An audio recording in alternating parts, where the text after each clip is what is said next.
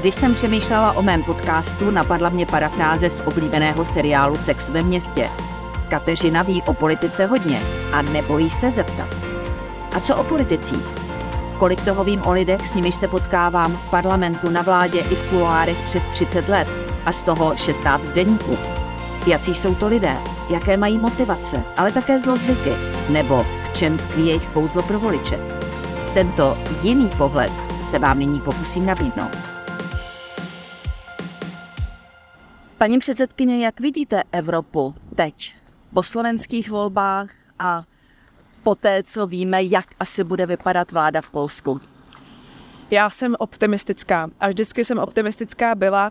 Je také na nás, jakým způsobem se bude eh, naše země, ale i okolí eh, rozvíjet, vyvíjet na spolupráci jednotlivých zemí a myslím, že celkově máme jako Evropa hodně dobře našlápnuto, jenom zkrátka musíme v některých věcech zrychlit a Česko musí zrychlit zejména, protože nám v některých věcech trochu ujíždí vlak, třeba v ekonomickém růstu. Jsme na tom teď neúplně pozitivně.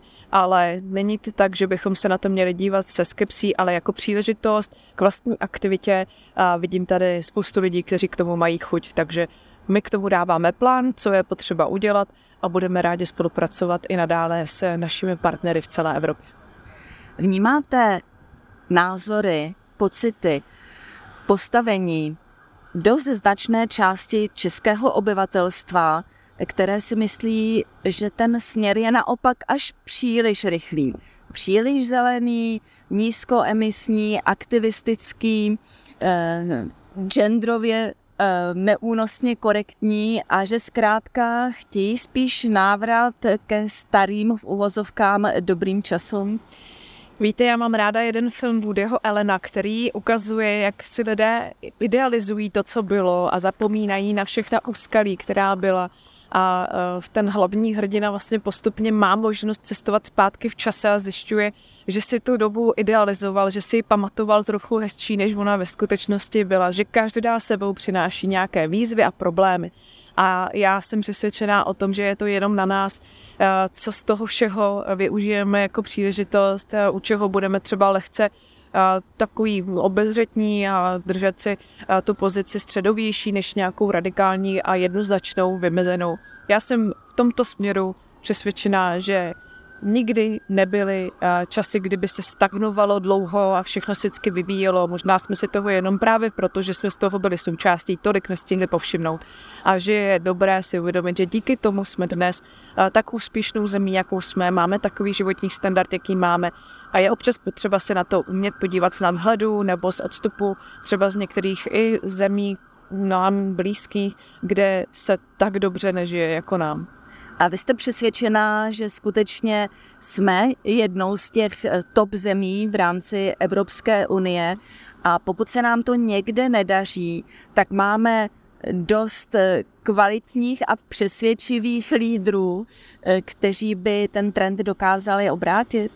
Já myslím, že můžeme být na sebe hrdí a že nám to ukazují všechny krize, kterým jsme teď čelili v nedávné době. Zvládli jsme energetickou krizi, zvládáme jednoznačně udržet bezpečnost v české zemi, i když blízko nás zuří válka a jsme ještě navíc lídry v pomoci těm, kteří eh, jsou obětí té války. Takže eh, my si můžeme být schopni tady tohleto vlastně častěji připomínat, protože máme na čem stavět a uh, jenom to doplnit o věci, které, kde nám to trošku třeba nejde, uh, tak uh, zkrátka přidat. Já myslím, že nikdy nikdo něčeho nedosáhl, když si tak v koutě plakal do klína, že každý, kdo něčeho dosáhl, tak prostě za to vzal, jak se lidově říká, vyhrnul rukávy a vdal se do práce. A jste přesvědčená o tom, protože část ODS eh, přece jenom je spíš eh, představitelem toho konzervativnějšího proudu, eh, že je schopna jít koalice spolu do evropských voleb, které budou tentokrát mimořádně důležité se dvojící lídru Aleksandr Vondra, Luděk Niedermayer, eventuálně Jiří Pospíšil. Víte, důležité je, co nás spojuje a těch věcí je hodně. My jsme jednoznačně všichni pro evropští, chceme, abychom byli velmi aktivními členy Evropské unie, byli schopni prosazovat se a ukázali jsme během předsednictví, že to umíme, že je Česká republika schopná převzít otěže a být velkým lídrem a inspirací i pro ostatní. Teď nedávno mi jeden kolega vyprávěl, jak se v Bavorsku výbor poslanců pro vzdělávání bavil se svými kolegy a oni říkali, víte co, takhle to děláme s těmi uprchlíky, co se přišli z Ukrajiny. A oni říkají, počkejte, to děláte stejně jako nás. No říct, jo, my jsme to vás jako kopírovali, my to děláme stejně jako vy v Česku, protože jste nás inspirovali. A e, to mně přijde skvěle a to, že se námi inspirují třeba na západě, je přece skvělá vizitka. A když se vrátím k evropským volbám, ano, jsme v různých stranách, máme různé názory na spoustu věcí, ostatně i v té tuzemské politice, ale eh, stavíme na tom, co nás spojuje a to je eh, větší hodnotou. Poslední, trošku osobní otázka. Eh, teď zpětně, po těch dvou letech, nelitujete toho, že jste přece jenom nešla do exekutivy a vybrala jste si post předsedkyně poslanecké sněmovny, do něj jste pochopitelně byla zvolena? Nelituji určitě ne, protože vidíme, že mám příležitost promlouvat do většího spektra věcí, než bych byla možno, byla možnost jenom jako um, ministrině jednoho rezortu. A snažím se takto uh, rozkročit více i z hlediska sněmovny, její uh, přesahy, její propojení, uh, zahraniční uh, cesty, ale diplomaci s tím spojenou a spojenectví, která díky tomu upevňujeme nebo vytváříme. Takže já jsem člověk, který většinou nemá tendenci něčeho litovat, ale co nejvíce toho času využít naplno, aby cíle, které si stanovil, tak také uskutečnil. Cíle vědomosti takovým mým základním znakem a charakteristikou a věřím, že i v poslanecké sněmovně jakožto předsedkyně se mi tyto věci daří. Kdysi to bývala Petra Busková, dnes Markéta Pekarová Adamová, tedy nejviditelnější a nejpůvabnější česká politička – v genderově korektním světě by mě za to asi ukamenovali, ale já nevidím nic špatného na tom, když se o ženě řekne, že je kočka. Mimochodem tento výraz na adresu šéfky TOP 09 jsem kdysi zaslechla od jednoho místo předsedy ODS. Proč mu nedat za pravdu?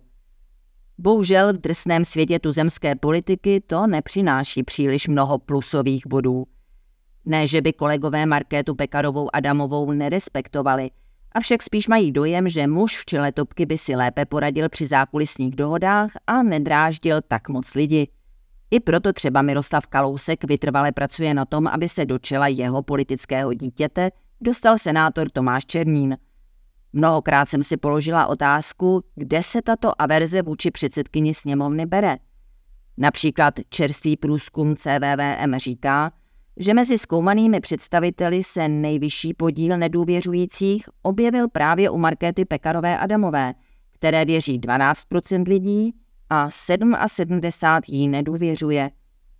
Je to docela smutný příběh, protože šéfka TOP 09 je jednou z mála, kdo natvrdo říká to, co si myslí.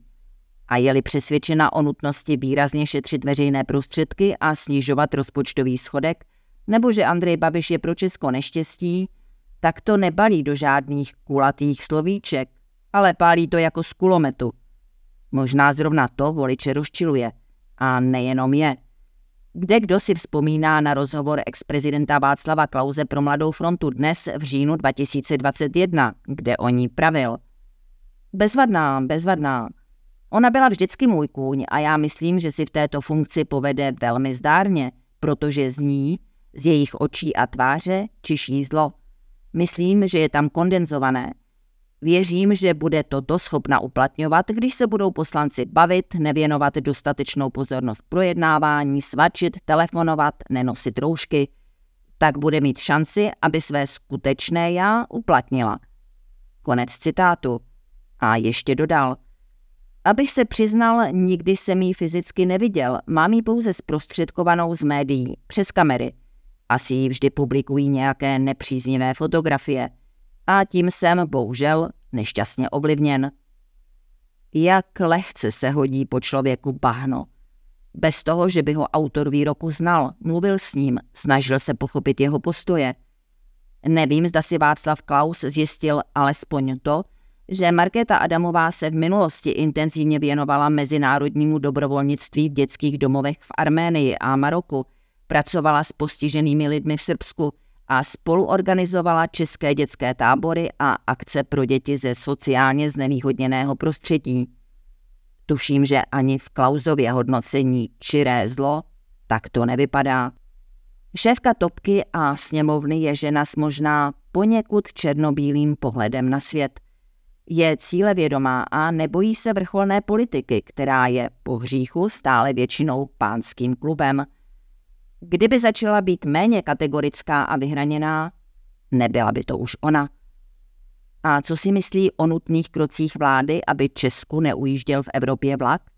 Proč tvrdí, že Babiš jako člověk minulosti se už do Strakovy akademie vrátit nesmí? Přeje si, aby koalice spolu kandidovala i do evropských voleb? Detaily se dočtete v rozhovoru na deník CZ.